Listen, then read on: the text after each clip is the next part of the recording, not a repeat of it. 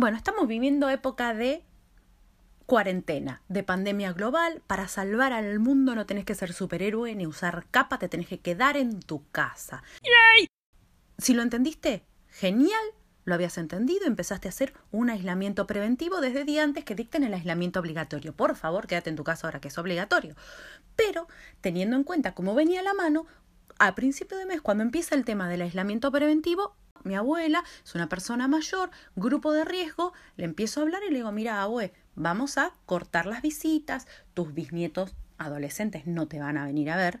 Le digo, vamos a aislarte, yo vengo un par de veces, todo lo que vos necesites. Te traigo cosas, te traigo comida, te traigo las cosas de la farmacia, te vengo a ver, mantenemos las distancias, vamos a cuidarnos porque la mano se viene difícil. Mi abuela lo entendió perfecto, mucho más que esos giles que después en cuarentena obligatoria salen a andar en bicicleta o a correr a la plaza. Genial, le digo, abue, para irnos preparando. ¿Necesitas algo?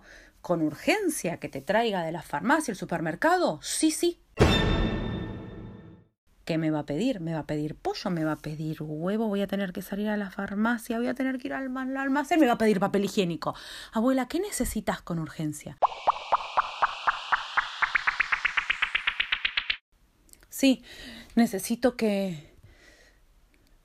Necesito que... Dale, abuela, ¿qué necesitas? Necesito que me devuelvas todos los tuppers que tenés en tu casa.